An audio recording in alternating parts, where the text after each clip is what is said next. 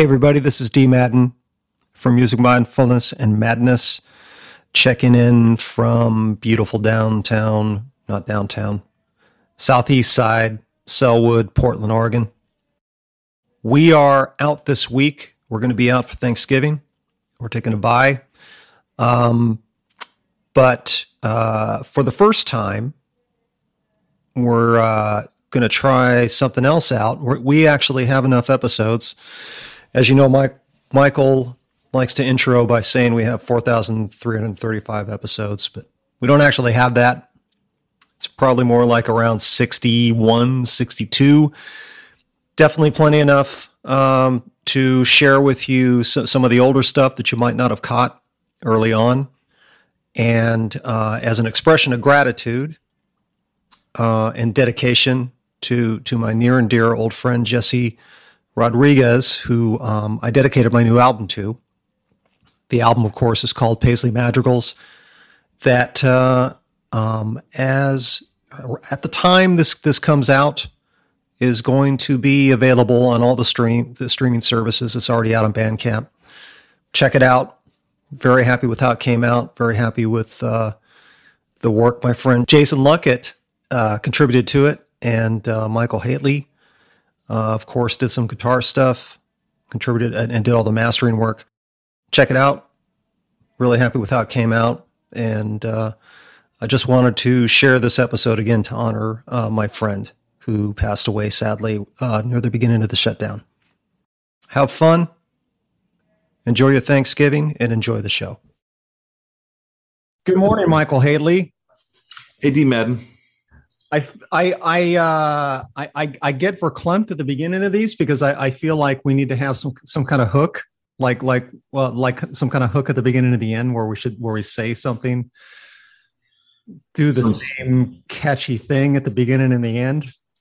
Some signature branding thing.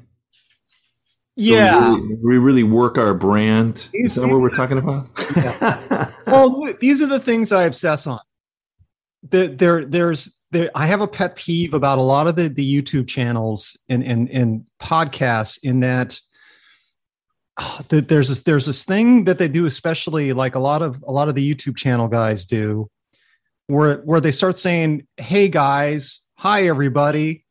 And it's like dude you're I, I don't know why that it just bothers me. You're, you're talking to a camera. You're talking to a camera.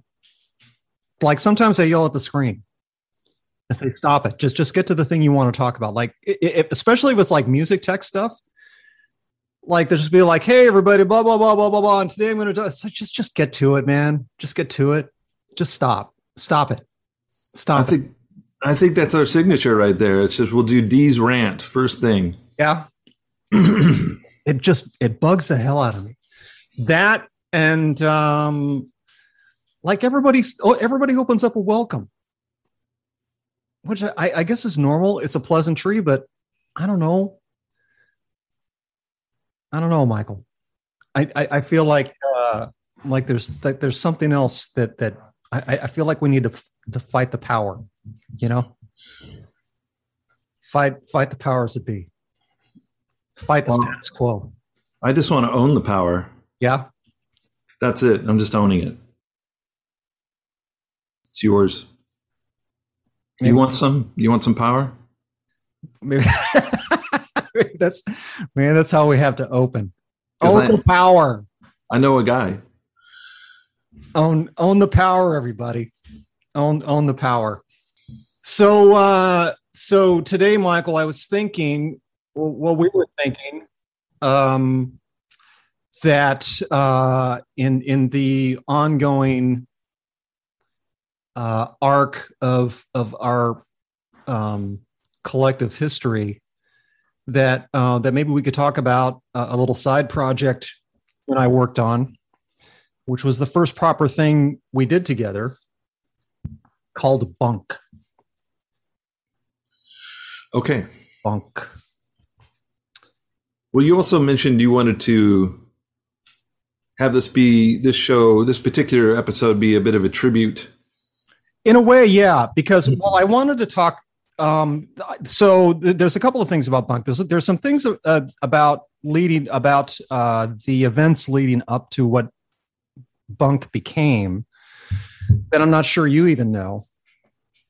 Uh, and I thought it would, I thought it would be a good thing to tell. And and um, I, I really wanted to do to talk about Bunk because uh, Bunk ended up being a, a significant turning point for me creatively, and ended up being the thing that dictated, in no small part, uh, what I ended up doing for the next ten years or so. Mm. Let's let's start with what Bunk was and is, or was, I guess. Sure. Um, so it was around back back in back in the late 1880s.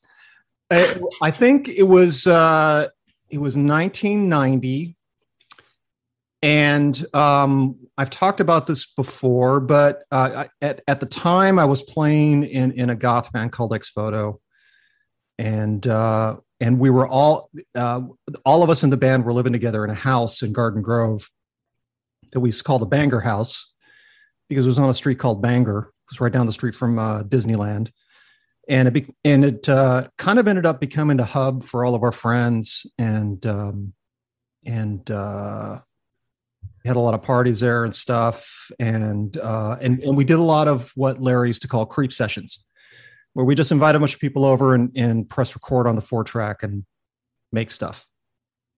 That was like a regular Sunday thing. Every Sunday we did it. Every Sunday, uh, a bunch of our friends would come over um, late morning, early afternoon, after everybody rolled out of bed from Saturday night. And uh, um, we'd set up. We, we always had we uh, we rehearsed in the living room. The, the living room was just our, our permanent setup, and uh, everything was permanently set up. The four track was already wired up and ready to go. And uh, we just go into the room, and and usually somebody would would already have a couple of ideas for things, and uh, we noodle on them for a couple minutes, and then uh, Larry would press record, and and then we'd go. Um, and and we kept that going the entire time we were in the house. That that I would even um, kind of get it going in, um, in the times that uh, Larry and Linda were, they would take a lot of trips and stuff. And when they were gone, I would, I would just kind of keep it going. Like Dave Ryan would call me and go, Hey, you, you want to do something? I'm like, sure. And uh, him and I did stuff uh, on, on, Creep Sundays that ended up being songs that made their way into the Ex Voto set. So we were doing that stuff. And um, at some point, my friend Jesse Rodriguez um, came over. Uh, Jesse was a very old friend. He he was he was a fixture in the in the early early Huntington Beach punk rock scene. His brother uh, was the guitar player China White. Um, he was in a band. He he fronted a band um, called the Clan. Um, not meant to be like a, a, white power thing at all. It was you know at the at the time it was meant to be an, an ironic name. Um, he sang in that band for a while, and, and they had they had a, a bit of a, a, Rodney on the ROQ hit for 15 minutes. Uh, they did a version of Pushing Too Hard. Mm. They did a version of Pushing Too Hard that Rodney played all the time. Uh, Jesse wasn't in the band by the time they recorded that, but he was he was the one of the he was the OG singer of that band. Then he went on to he played he went on to be in this band called Landscape of Sound, which at the time was in the in the scene in Orange County, Huntington was was really kind of one of the first like one of the early proper post punk bands. Like he, they were they were doing they had a very Roxy music kind of thing going on, um, and it was really cool. Uh, when before Ex Voto, I was uh, playing in a band with Larry called Primal Dream, Larry Linda and I were in this band together called Primal Dream, and and, and Gregory, the original singer of, of Ex Voto. And we played shows with him a few times. Um, and I just just knew I just knew Jesse from from all that, from just from just the scene and stuff. And then um, sometime shortly, sometime in the mid '80s, we reconnected, and we got to be really tight.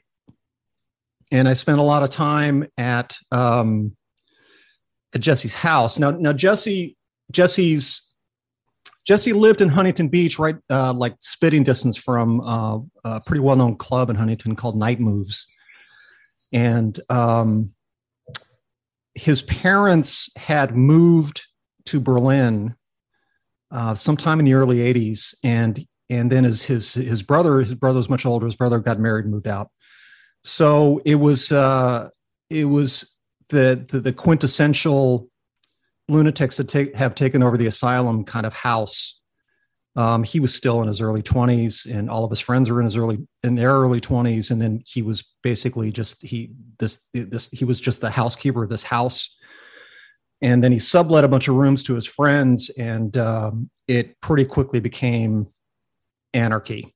It was just party central. Like it just became it it, it became this sort of legendary place in those circles. It was known as the Paisley because it was on a house. It was on a it was on a street in a housing tract up the street from Night Moves called Paisley Lane. Um,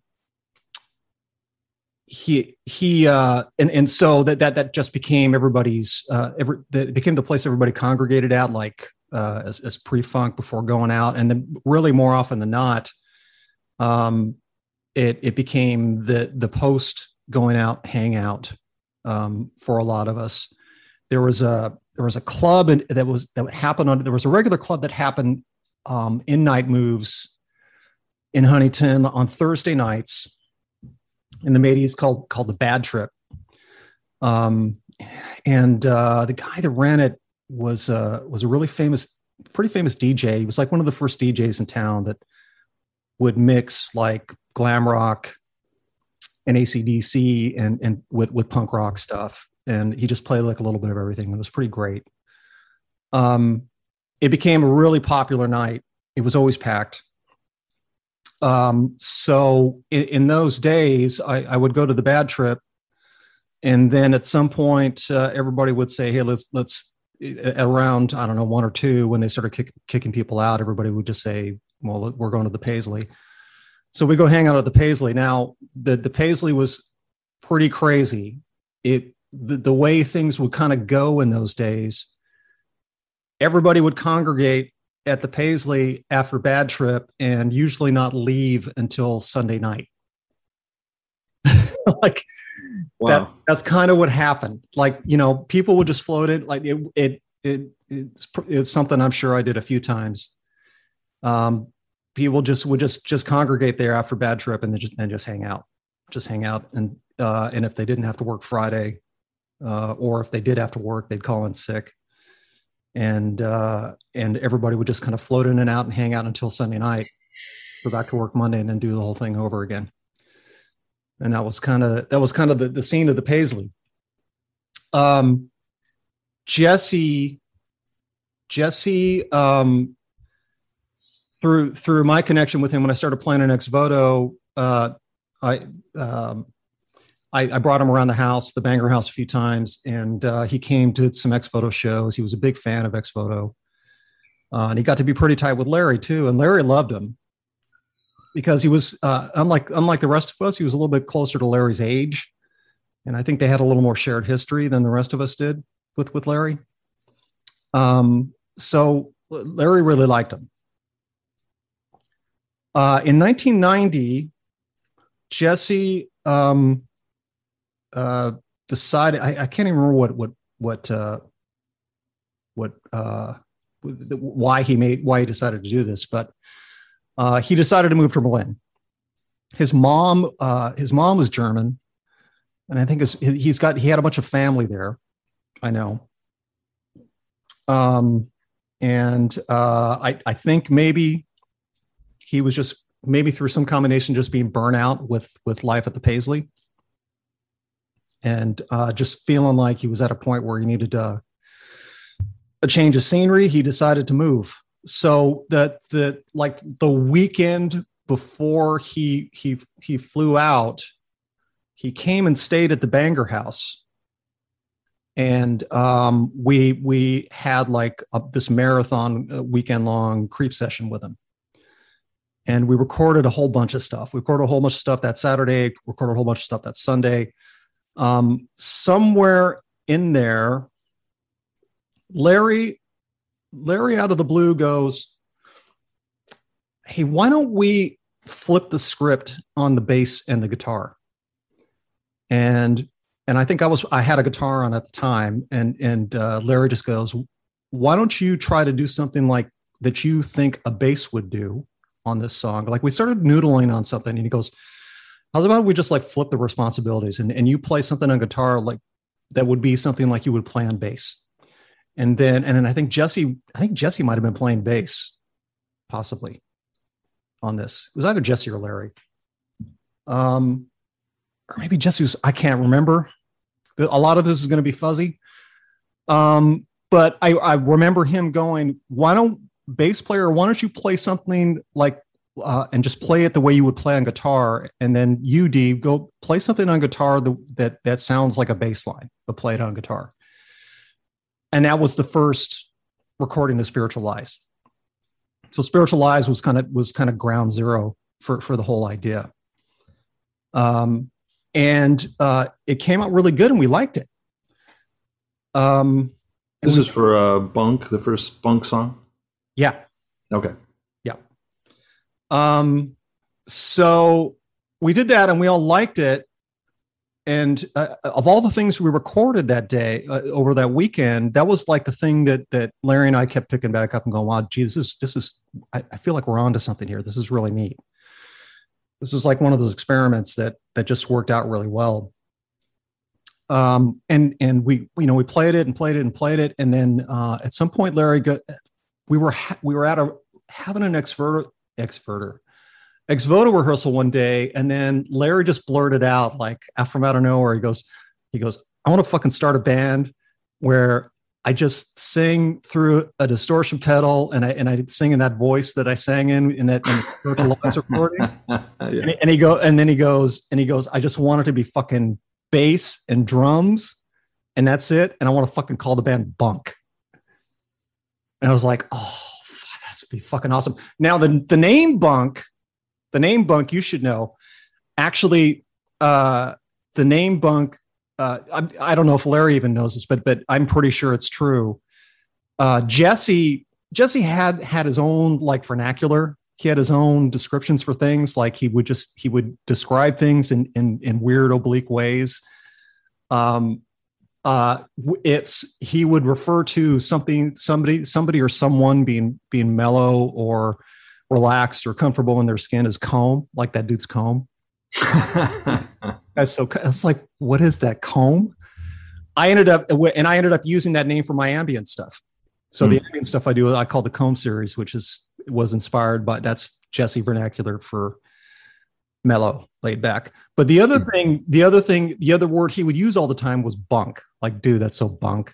That's so bunk. Like everything was bunk. Everything that was like fucked up or wrong in some way, he would refer to as bunk.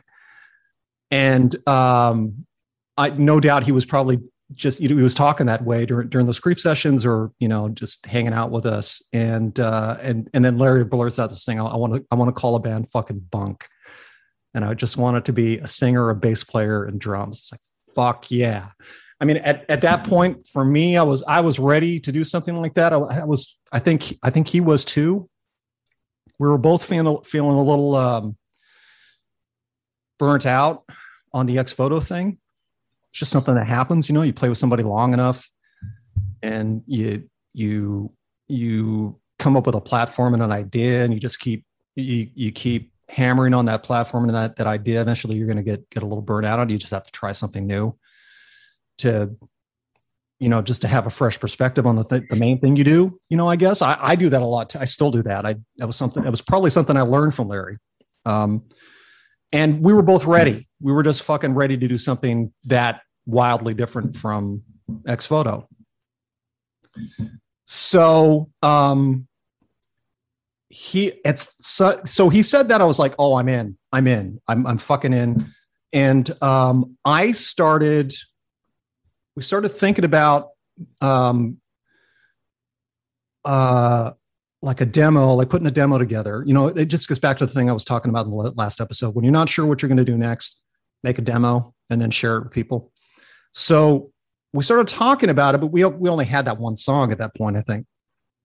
So uh, after work, I was coming home and I started playing around with beats and stuff, um, and playing around with different ideas that that that I felt like were kind of along the same lines. And I would I would do I would crap out like you know a minute worth of something, and then Larry would come on and go, "What do you think of this?" He'd go, "Oh, that's great," and then he would come up with with words, and then eventually we had uh, after doing that for a few weeks, we had you know seven or eight songs, and um, somewhere in there, one of us asked you if you would be down to play bass on this thing.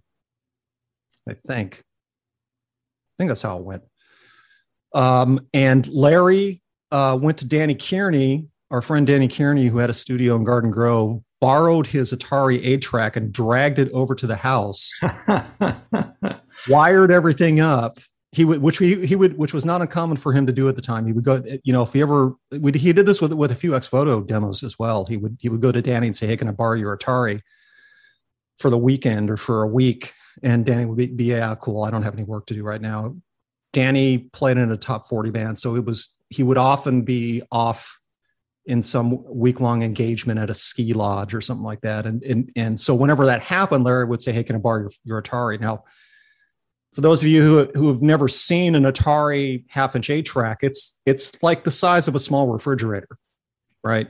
It's, it's a proper multi-track recorder on wheels. Um, and it's, it's not an easy thing to lug around. It's not like, you know, pulling a portable four track. Um, out of out of out of a out of a console and throwing it on your on your back seat. It was it was a non-trivial thing to move around. So he borrowed, but he borrowed it. He was always always had access to it. He borrowed it, and then uh, we recorded a bunch of a bunch of Bunk stuff over um, over like a I think it was like a period of like a week or something like that. Michael, your memory is better than mine on this. I'm I'm you know I don't I vaguely remember Jesse I remember Larry, obviously. Jesse. You might have been a few times. Yeah, it's maybe it was spotty. That was that was you know some crazy times, as they say. It's very crazy times. So I'm going to defer to your memory on this. So so Larry. So in addition to the the the, the crazy um, bass through the excuse me the bass through the rat pedal idea with just the drums, Larry had this this other he this other this other he uh, this other uh, parameter or constraint, for lack of a better term, was uh, he decided that he would there would always be a synth that would drone out in the root note of the key of the song. So, and it was always fun when the, the few times we played it live, uh, we did this live because he he he would bring his Juno 60 and uh, he would just hold down a chord and then and then just uh, hold you know click the latch button and just let it go and then that that would just be underneath the song and that, you know that was all like his kind of brainchild and like it that part of it is is just is crazy to me. It's like what you know it's it's one of those things like how did he think to do that? You know it and and the way the way he i think the way he framed it or the way that i guess i kind of framed it is it was almost like he wanted he wanted it to be like like this ambient music thing. Like if you peeled away the drums and the bass and and and, and you listen to what was underneath it would just be like brian eno music for airports you know? Like Through the, a rat pedal? Yeah like he, he just he liked it, it, it it was one of those things where like he had the idea to do that and it just made perfect sense when you heard it all together. Um but it was this crazy juxtaposition of like these this heavy these heavy heavy drums and heavy bass and then and then just like some kind of drone string thing underneath and and and and then that became kind of the thing like with each song uh, whenever we wrote a new one we'd we'd write the bass we'd work out the, the the drums and bass arrangements and then go okay what are we going to drone out on underneath them? Like we would just pick a patch on the juno. And then and, and just try to find one that that worked without uh, sounding too dissonant or, or, messed up. And it just worked. It just all kind of worked you know? Um but it, it was great uh so I, am gonna i'm gonna i'm gonna stop here and play a few things so i, I just i wanted to i'm gonna we're gonna put some links in the um in the episode here that uh there are some recordings of this stuff that that michael and i and larry did on SoundCloud. Uh, and this is the re recording of the song that became Ground Zero. It's called Spiritual Lies. What makes everything slippery? Now, the other thing, the other thing about these songs is that's that's a sample from a Ken Russell movie. Is that we started, we landed on this idea of, of having these samples and segs, and that became a trope that, that we ended up using the penal colony.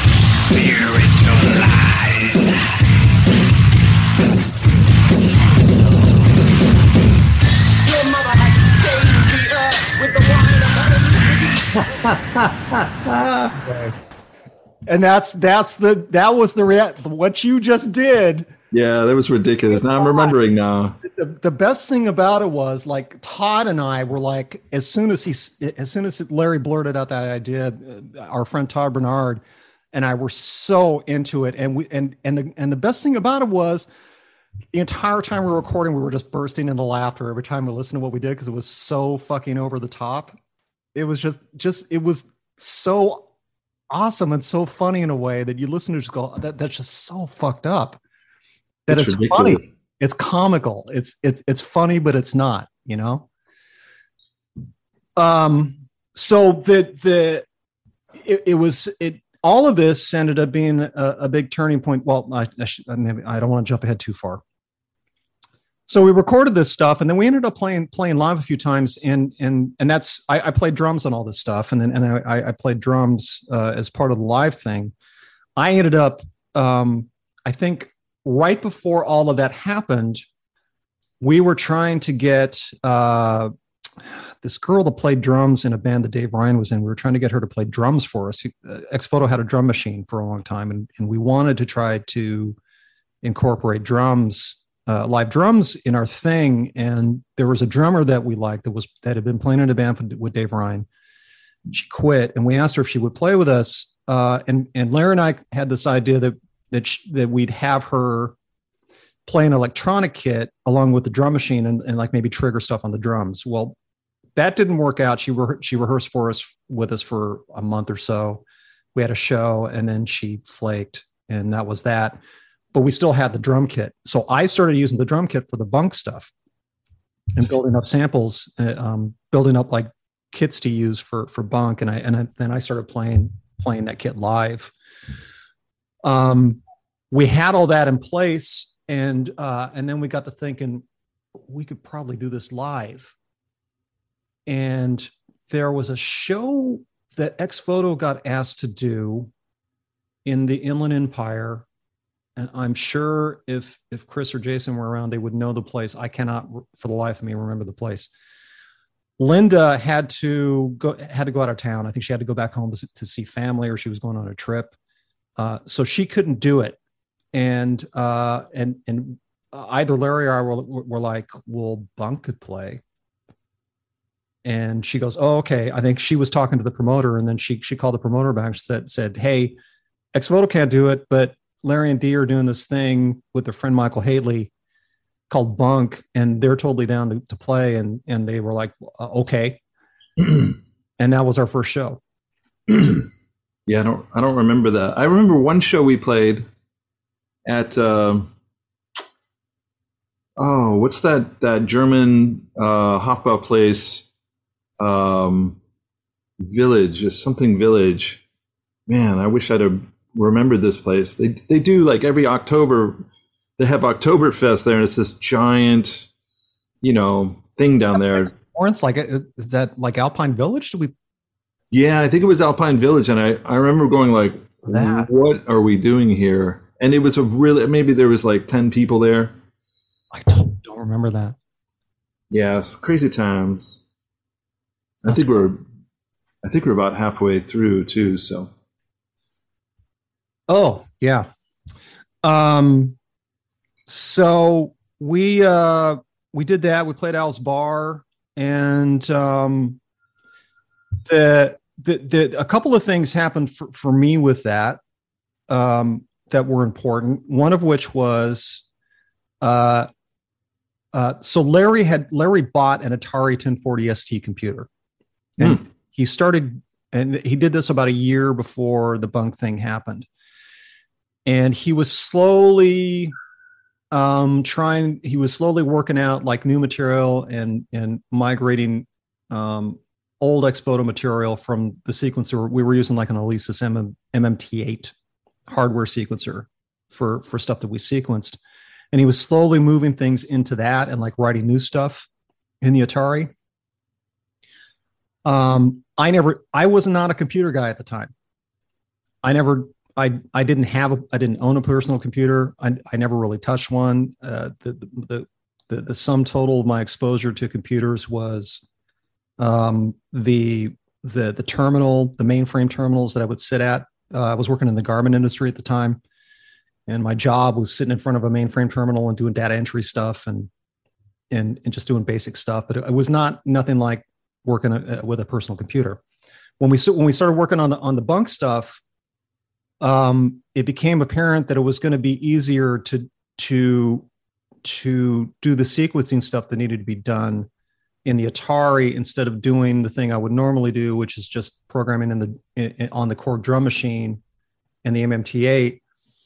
So uh, Larry kind of sat me down one day and goes, "Okay, there's there's file save. Here's how you load a like literally like here's how you load a floppy. Here's how you do." um, this He's is like, Here, here's you know, your future, Dee. exactly. That's that's the thing. That that's why I was telling you, Michael, that like that that it was a turning point for me on a number of fronts. It was the first time I sat in front of a personal computer, which led to what I'm doing now. That was that was kind of the turning point. So between Jesse and Larry, and this is uh, Larry Rainwater, who was a local legend for us, and he definitely changed my life as well. We may have to do a Larry tribute show as well, but he's still alive. He's still so alive. Maybe we'll interview yeah. him. Right. So, um, yeah. So on that, um, I, I guess it's a it's a good t- time to, to bring up the fact too is that uh, Jesse, the the guy who inspired the name in the first track, uh, tragically passed away uh, about a month a uh, month or two ago. Um, it was it was a big shock for me because I, I, continued to, to remain really close to him after he moved to Berlin and and would go back um, and we would often like coordinate trips back to to Orange County at the same time. Um, I actually mm-hmm. stayed at his house um, during one trip a couple years ago. Um, and you know we remained really tight and I actually talked to him shoot man not not more than a month before he passed and he was not doing well then and it was a real bummer and uh, uh, it, it, was it was it was really hard. It was a hard thing to take um, because of the way he went.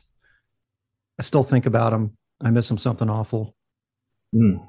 I'm sorry to hear that, Mr. Um, Dee. In fact, the album that I'm working on now, uh, the title is is the title and, and, and, a lot of the material is kind of a tribute to him. It was just it's a, a lot of it was inspired by things him and I would talk about. Um, yeah, it's a bummer. So, um, where were we? Oh, we were talking about shows. Oh, yeah, and and then so um, uh, Larry showed me how to use the Atari, and then and the, one day, and I'll never forget it. He goes, "Okay, I'm going to go out and mow the lawn. Uh, if you need, if you have any questions, let me know. But uh, get cracking." And and uh, I started uh, and, and, I set about uh, doing all of the the, the drum and uh, synth sequencing on Steinberg Pro Tracks 20 whatever the precursor was to Cubase. It was like Pro 24 because it was like 24 24 tracks of MIDI. Um, and I and I did the I worked out all the sequence uh, uh, sequence part stuff for the demos in the Atari, and that was like my first exposure to to uh, a personal computer. I ended up getting one myself later to work on my stuff. Um, I still had it when we were working on uh, doing the penal colony stuff. You can see it, see it in the in the picture in that uh, the demos album cover. My Atari's in there. Um, and then uh, that happened, and then the other the other thing that was important for uh, with that thing for uh, for me was um, it in no small part ended up being uh, uh, some of a bit of a cachet that I had in my back pocket when I started talking to the Texas Vamp guys about starting Penal Colony. I was not a singer. I just wanted. I just knew I wanted to front a band, and um, mm-hmm. I, I, I kind of used uh, recording demos as a way to demonstrate that I could front a band. But uh, I knew it was going to be an uphill battle, and I just kind of lucked out in that these guys already knew me. And but the more important yeah. thing about knowing me was they were among the 15 or 20 people that actually saw Bunk live. yeah. They loved Bunk. Like those guys fucking loved Bunk. Um, uh, I, I went to, to watch them play after um, Nikki told me that they, they needed somebody. Uh, and uh, one of the first conversations we had was, was about Bunk and how much they love Bunk. And when we were talking about using this as a means to using using uh, me joining uh, joining up with them as a means to to make a left turn in terms of creative direction. The thing we kept coming back around to was was bunk as a starting point. So you tricked them. No, I don't know about that. but if you if you listen, you know, you listen no, to no, no, any of the, you listen to the first album, any of the stuff you listen to the demos album, it's it's Chris playing through a rat pedal. It's Chris making like Michael Hateley. That's funny. Well, you did that thing that's like David Lee Roth, how he got into Van Halen was I think they had another singer before him and he showed up and he and he had a, a bunch of money and he he showed up with a PA. He says, I have a PA. And we can play through we can do live shows on our own. Yeah. And uh yeah, man. You know, he did his whole thing and then they went, All right, we'll give you a shot. And then, you know, now Bunk Van Halen Bunk did not turn into Van Halen. Let's just be clear. We no. didn't make any records. Nope. We made 15 friends. I don't know how. Yes. I barely remember what happened except for that that show at the Alpine Village or whatever it was called down there. For that. We got to play Al's bar. That that was that was my like the two the two big highlights for me uh just just playing around town um from like from like the early 80s all the way up until I moved were Planet Al's Bar with Bunk to probably 20 people. And uh, when when I got into Penal Colony, we got to play the Hong Kong Cafe, which was huge for me. And and again, it was there was no one there, but I was so fucking excited about playing the Hong Kong Cafe. Yeah. So we're just you know two old guys reminiscing about our past, the bunk past.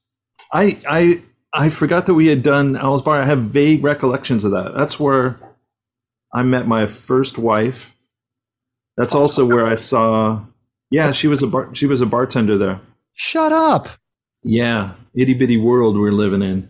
Wow. And it was it was a nightmare down there. It was great because you'd like you show up and there was just you know homeless folk you know kind of milling about there and they'd break into your car and oh it was crazy there at that time it was not it was just like you did not want to go down there but you know i saw bands like like nirvana played there did you know i saw cake there i saw all sorts of amazing bands and uh you know and all my local friends bands and extra fancy played there a number of times when i was i played bass and blood on the saddle for about a year and we played there and uh i just loved that place i was that was kind of like my one of my go-to's i'd show up and me too. Everyone was, you know, pretty drunk and surly, and I love that place. And it was great. It was like someone threw a hand grenade in there. It exploded, and they opened the doors and said, "Okay, come on in. We're ready to go." There's a really great documentary about it on um, about Al's Bar uh, that, that I found on Amazon Prime. I'll I'll I'll find a link to it and, and I'll put it in the episode. It's great. Yeah, I'd heard about it. I hadn't actually seen it yet. But. Oh, it's good, Michael. You should watch it. It's great. It's really good yeah, but it was a big deal to me to get to play there. You know, that's like it's a piece of history that place, and it already was by the time we we played there. You know, I was yeah. like so excited to play there. And so this all So did Jesse? What did he think of Bunk? He loved it. Oh, he loved it. He loved that that we called the band Bunk. Even more excited. You know, he was in Germany by the time we did that. He was gone. He was long gone. But you know, I was still talking to him. Yeah. And I told him what we did. He was so excited. He, you know, he was. It's it's so weird because because you know I really looked up to him because he was like, again, he was one of the OG, OG. Uh, he was part of that that early, early um, Huntington Beach crew. You know, like like he told stories about uh, that. You know, that predated me by a couple years and stuff like stuff that went on um, before I started playing in, in the Uninvited and got got involved in the scene and stuff. And so he, I, I really looked up to him, but like he was funny. Like he was just such a huge fan of of Larry and like shit that I did. He uh about I don't know, five or six years ago, I was I was talking to him on on, on video chat and he pulled a tape out of his out of his back. He was like, Hey, listen to this. Remember this? Remember this? And he, and he had like he had tapes of stuff that I'd done that I don't even have anymore. So he still he's I guarantee you all the way up until he passed, he had he had the tape that we recorded that day the tape he took home. Like he kept that shit and he listened to it all the time. And he was so fucking excited about Bunk. So excited.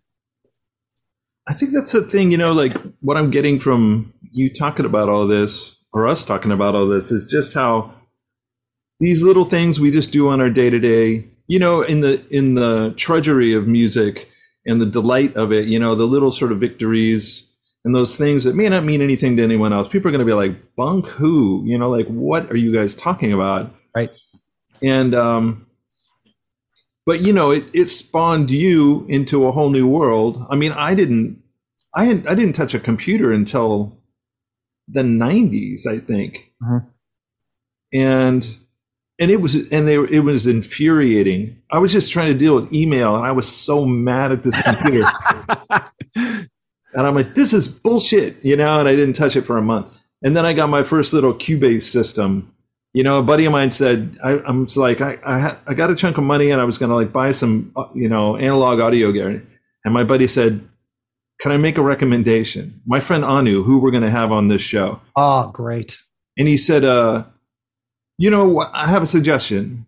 You know, I think, and here's why. He's, he's a super brilliant guy and he got me kind of plugged into you know getting a, a PC and Cubase, and um, this was you know I know professionals were starting to meddle with with the computer audio and whatnot, and uh, and I was like, okay, you know, and he said I've I've never regretted buying this kind of gear for me, and he said I think it's going to change your world, and he was right. You know, he was one of those guys for me. Continues to like he'll plant a seed that I didn't I didn't even ask for. Like there's he'll be like, boop, there's a little seed for you to check out. And then it starts to germinate, and the next thing I know, I'm like, oh my god, I'm you know, all those computer skills, you know, really turned into a, a whole different world for me and a whole different perspective on music mm-hmm. and and people and how we can communicate. I mean, the today, I mean, really, you can publish anything you want. You know, like we're just we're putting this. Uh, these podcasts up and I'm still, it blows my mind how simple it is to do it for better or for worse, whether you like this show or not.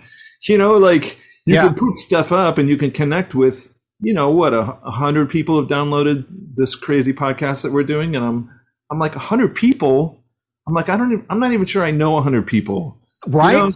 I know that. Like, I know. I got excited about it too. I, I mean, when it when it reached fifty, I was like, "Well, shit, we're already beyond the halo of of our you know? We're like we're famous. I, I know i got excited about us oh, sure so i don't know 50 i don't know 50 people.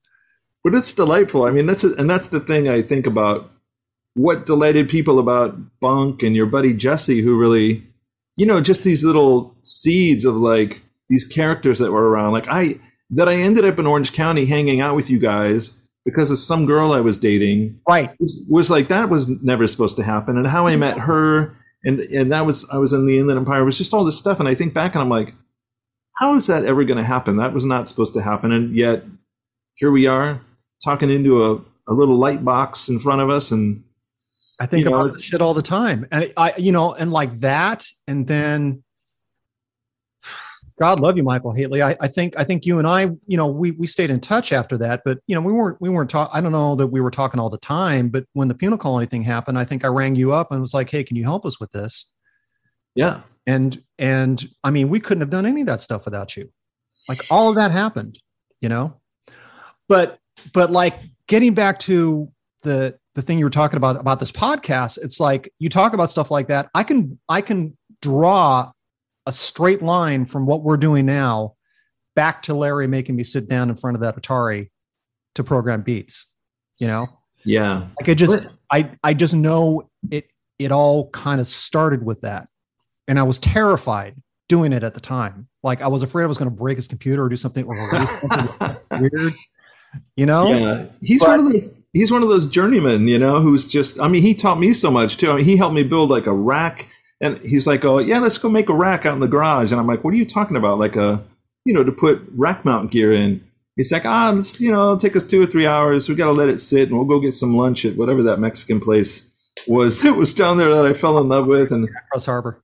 Yeah. We come back and like, and then I'm like, and then uh, the next thing I know, you know, we spray painted it, and then I'm like wheeling it home, you know, in an afternoon. And he's just one of those guys who can pick up stuff and like and he did that with the audio and the the music and certainly hanging out in that world. And I'm like I wasn't into goth music and you guys are down there creeping out down in Orange County. I'm like you guys are really weird but I like you. You know and all these characters and Todd and the bunk logo which I love so much those like log logo and oh right. I forgot about that. That was great. Yeah. So it's just it's so funny. And like I don't know. This is weird little two guys having a little nostalgia fit here, but like, you know, it totally changed our lives. These little things, and, yeah, it, I, I, think it's okay to talk about this because because oh, I, think it's I want to talk, about. talk about it because because of, of the impact it had, and yeah. and I, I think bringing it back around to this podcast, it's it's a teaching moment in a way. Um, that that experience completely um turned me upside down in in in it purely like in terms of how I thought about music up to that point, like yeah. what music could be. Um, with, without even what I mean, when it was completely accidental, it was totally accidental the way it started out, and then and then we just kind of refined it. And uh, but it was it was so thrilling for me because the ideas they were it was just this collection of ideas that on paper just made no sense it just didn't make any sense. It should not have worked. No. Well, it's one of the it's the audacity we talked about before of like even picking up an instrument thinking you're going to do anything that's going to make any difference anywhere in the world to anyone. And that's one of the first obstacles is like there's this urge to make stuff, making you know, and it could be ridiculous stuff. So I've I heard some this heavy metal band the other day, and it was so ridiculous and so over the top and I just loved it. I was just like, how did they think of this? They have their costumes on, you know, like, and I'm just like, you know, the uh, the corpse paint makeup, and I'm like, what? Like, where did you get this? But it's like there's this all these threads and people that they met, and like the culture that they're born into, and the things that they heard, like little seeds of things that kind of patched together. And then there you are. You're sitting in Portland. I'm sitting in Studio City. Yeah you know, making music and making, you know, code and doing all sorts of technical stuff that like I couldn't have even fathomed. I had no interest in that stuff. I thought, what is this, you know? Same. But, when, but once you step over that threshold, like you did on the Atari computer, where you're like, oh, it's like learning, you know, it's exactly. It makes sense. Like uh, just within that day, like I, I, I, got through a couple songs and it just all yeah. started to click. You know, I just started, my brain started working with my hands the same way they did uh, when I st- stood in front of the drum machine and, and, the sequencer. Like it just all started to click and, and it and it just became really fluid. And once I got past that hump, like every nothing seemed impossible. Yeah, that perseverance. And it was it was and the thing was, you know, like get, getting uh, getting back to what you were saying about what you're doing now, what I'm doing now. It it all just started as it, it, it was it was I, am sure it was same with you. It was not a conscious thing. We just we had some people in in our in our lives, thankfully, that kind of propped us up and showed us what was possible. And I wasn't even thinking about learning how to use a computer. I didn't care about learning how to use a computer. I just wanted to get I just wanted to get these songs done. Yeah. I mean, and I just saw this as the best tool to use it. I didn't even like it, and it, and it, it didn't even consciously occur to me at the time uh, that I'm learning how to use a personal computer. I didn't care. I just knew it was the best. It was the best tool in the room for what we're we were trying to do. Yeah. And then and then that turned into something else, and then that turned into something else that became what I'm doing now. And it's like it was that the the tools was was not the was not the conscious move. It was just the means to the end which to this day is kind of the same way with me with writing code. It's just you know they're just tools, just just the means to the end.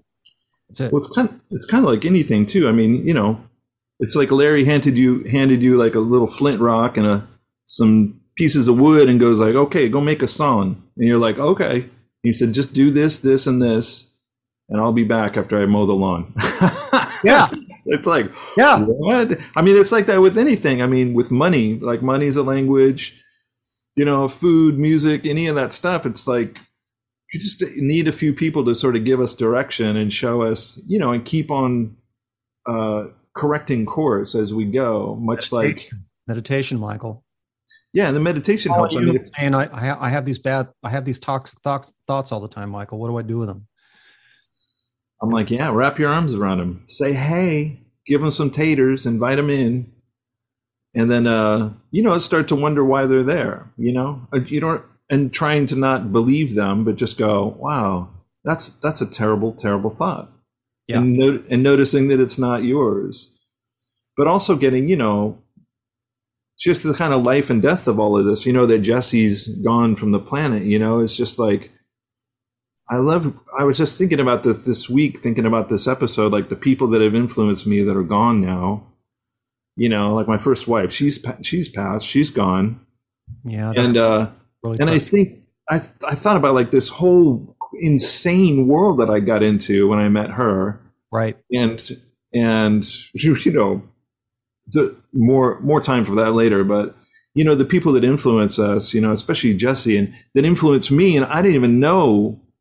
Of, I mean, maybe I met him once or twice, I'm sure you did. You probably did. and like how that spun us. I mean, and here we are talking about Jesse, you know, yeah, and Bunk, and the ridiculousness of that band, and just where all these like threads come from, and these seeds that get planted. So, and then we get to say, you know, which seeds we're going to pay attention to and water and cultivate, yeah, and tr- try not to rip them out of the ground to see if they're growing okay.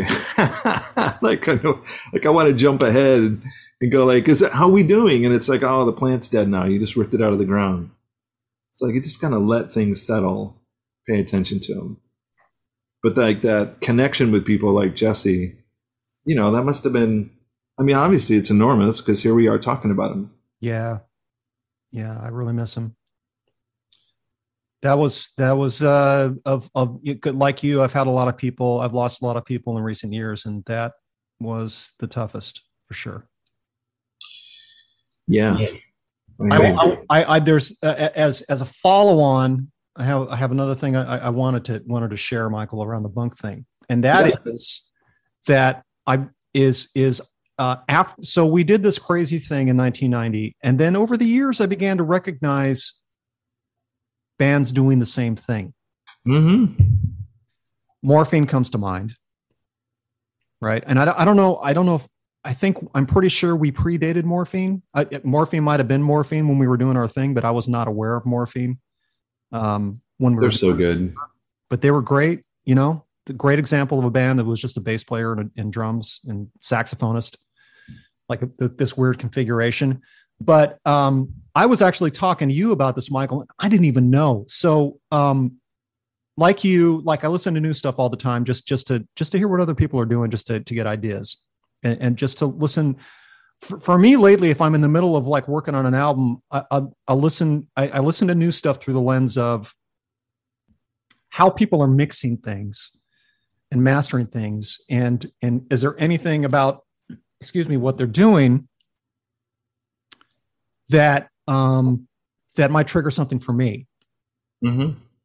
there's a band from from the uk called royal blood they've been around for a while um and I think this last album they did, they they worked with Josh Homme on it. I didn't know any of this, and, and I, it was just they, there was just a new album by this band called Royal Blood, and the out and, and the cover looked interesting, and I started to play it, and and and the mix, the mix uh, of the entire album, just just the production, uh, I just love the production of the whole thing, and I think I actually shared it with you at some point um, a few weeks ago. Yeah.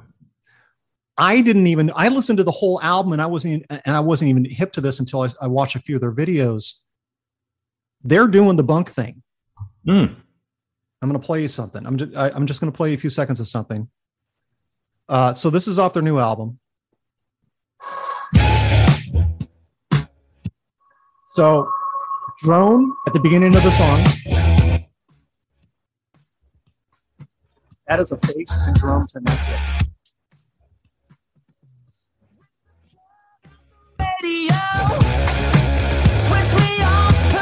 It's, it's basically bunk with, with the melodic singer.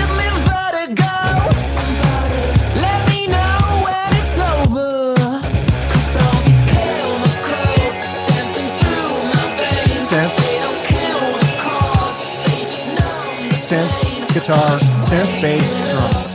That's it. Synth, and those guys are huge right now. Those guys are big, and it's just keeping it simple. Maybe we should get the band back together, Dee. I'll call Josh.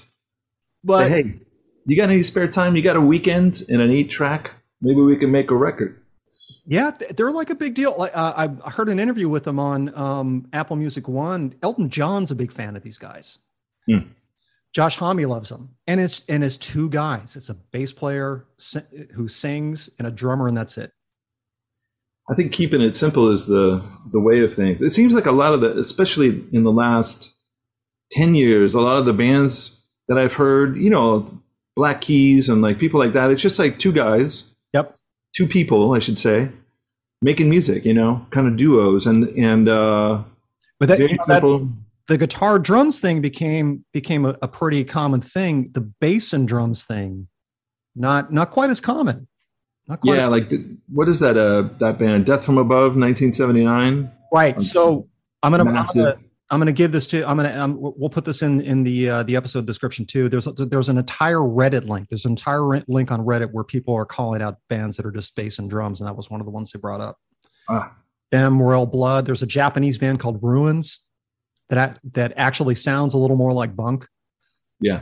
Um, but you know they they all seem to have this common thing of of of not of with the exception of morphine of bass through a distortion pedal, drummer maybe yeah. stuff. That's it. Yeah, I think you know these ideas. I mean, getting kind of talking about mindfulness. You know, what I've noticed is like inventors and all the inventions that have come. Oh, we're, and we're a little. We're like did another half of the time here. That's okay. There's a you know a lot of the inventors in the world like these similar ideas pop up in the in the world where there's just no connection to them, but it's the similar or exact same idea. And I think these ideas are just floating out about there. Like I, I don't even think we can take credit for all this stuff, but but just grabbing them before, you know, and and grounding it into being creative and putting something out there in the world. And it may and these sort of waves of familiar ideas that come out um, is always fascinating to me. Like how how do people get connected? And uh, it, it's a little harder these days because we're so connected on the internet you know, and it's so easy for these things to travel through, you know, the the interwebs toward us or on the radio. We're way more connected, but it's just know, interesting that that that people in these disparate parts of the world, you know, I'm who certainly probably never heard, I, you know, I can't take credit for it. I mean, the the odds of them finding bunk recordings on SoundCloud are probably and, and thinking, oh, we should start a band that does that. It's slim enough. But what's interesting is is that how these people in all these these different parts of the world kind of landed on the same idea. Yeah, I love that. You know, this I I think these ideas are floating around the world. You know, they're just conversations that are out there. I mean, you can look at politics or um, just politics alone, you know, like these these manifestos and these ideas that are out there, and they'll they'll latch onto one of them and they'll run it into the ground. You know what I mean? They'll t- take it, and then people will get on board and go, "Yeah, we need more of that." Like I just saw uh, the Summer of Soul, that Questlove. I've watched it twice now, two or three. Man, that that's another great example of uh, you know a change was afoot, and uh, culturally, locally, nationally, internationally. You know, he really did a fantastic job in showing like these ideas were not unique to Harlem. You know what I mean? And the and the black movement, and um, totally fascinating to me. Yeah, And um, and I think that's the same with music too. I mean, I'm really finding that you know we just look for those little seeds and those little strands and threads that we want to latch onto, and then we weave something together for ourselves and and then hone it. You know, like all the music you've done. You know, I'm sure like everything you did before sort of informs the next piece, and we're trying to you know progress and come up with something like you know okay i'm done with that and i don't know what's next but i have a i have some kind of sense scratching at my brain and then you just kind of you know jump into uh jump into the air and see what's there you know grab at something the bunk thing is is was a big moment. It's it's still something that I refer back to in my mind where like if I'm about to do something that's that's really unconventional or or it seems like a weird idea, it's a- a lot of it's informed by by that experience. It's like, well, we did that thing where it was just bass and drums. I mean, that worked. This should work, Yeah. you know. Um, same, same with all that stuff with john napier i mean he stretched my brain out and working on that stuff i'm just like you can't do that and he would just do it and i'm like whoa okay maybe you can i mean that was his whole life you know for better or for worse Yeah. and uh, yeah just really applying it to our creativity i think is uh, for me key because i fall into these ruts i pick up the guitar and it's the same chords i pick up a bass so I have to pick up a different instrument or retune the instrument and go like, oh wow, my fingers work differently in these spots. I have to really put a different obstacle in my way. Same. That that's why that's why I wanted uh, nihilism to be completely a completely electronic record. Yes. I had, I had literally spent like seven or eight years doing that mimeograph stuff, which was all acoustic guitars and upright bass yeah. and uh, hollow body electric, and I I was just I was ready for to do something else, Yeah. and I thought. uh, Just I'll do it. I hadn't done an, a, an entire album of electronic stuff in a long since SimStem. Just wanted to do it. Um, I think we're at a good point to do uh, the oblique strategies card. Yeah. Our oblique strategies card for today, Michael Hateley, is accretion. Accretion. Accretion. I just met you. One. Accretion. wow. Okay. That's it. I wanted to show it to you just so you could see it was one word. So the definition, the Merriam-Webster definition of accretion is the process of growth or increase, typically by the gradual accumulation of additional layers or matter. It's perfect. So what do you think? What does that mean to you? I think that's exactly what we've been talking about. That's spooky, Dee. Is it? I guess it is. Yeah. Just like, you know, that like- way. I always frame it in, in I always frame it and frame these things in my head in, in in the micro instead of the macro. You think about things more about these things more in the macro, and you're right. That is freaky. That's freaky. Yeah, I mean, every, everything, you know, affects everything else. And it led up to this very point right now. And that was a random card. That I pulled that card at random just out of the deck yesterday. Is it really random though? No, crazy That'll be a whole other episode. Randomness, randomness. or so we think. Yeah, Yeah, there's a there's a strange on that note, there's just a, a strange way that things order themselves, you know, when I if I'm looking and I'm I'm I try not to add to it, you know, or to I don't know if I'm making it up, but when I notice how things have all led to a certain point and it couldn't have happened any other way, all the times that all the failures that I had, you know, led to the some of the best things in my life, all the things that fell apart, you know, all that sort of and if I'm paying attention and if I'm slowing down and just going like, you know, what was all that for? You get to say what it's for. You can look and see. Um, yeah, it's and it, I don't know. It adds a a whole new layer to my life of gratitude, you know, and just being, you know, grateful for what comes up for better or for worse. Because I know life can be a bloodbath as well as a complete joy, you know.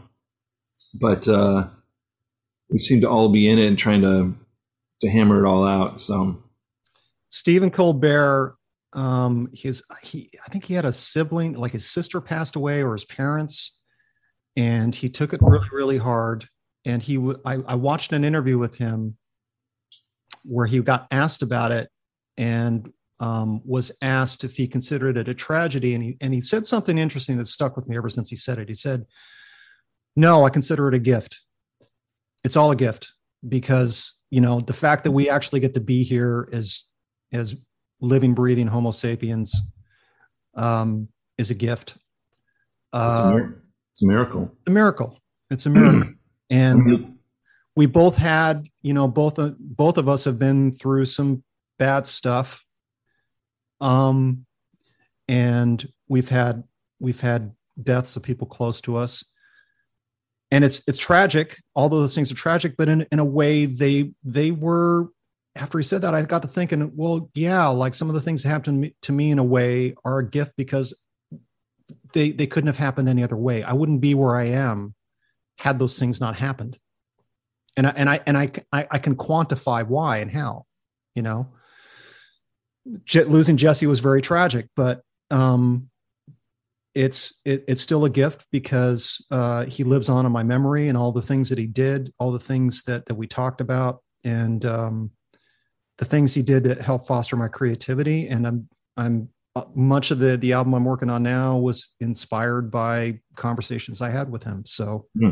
I have that gift out the, uh, on the other side of it. It's a gift. It's all a gift. Well, on that note, here's to Jesse. Here's to Jesse. I raise a, a glass and a mug to you. Click. Here's to you, Dee. Here's to you, Michael. Thanks for doing this with me. I hope you uh, you cuckoos out there are getting something out of this. having a good time. Go make stuff. Everybody go make stuff Go make stuff. and listen to your thoughts. and do something. thoughts. Do something, as my old boss used to say. Do something. Like, like Linda used to say, move the pencil from the left of the desk to the right of the desk. Do something, anything, something. All right, amigo. All right, brother. Thank you again. Till next week. Adios.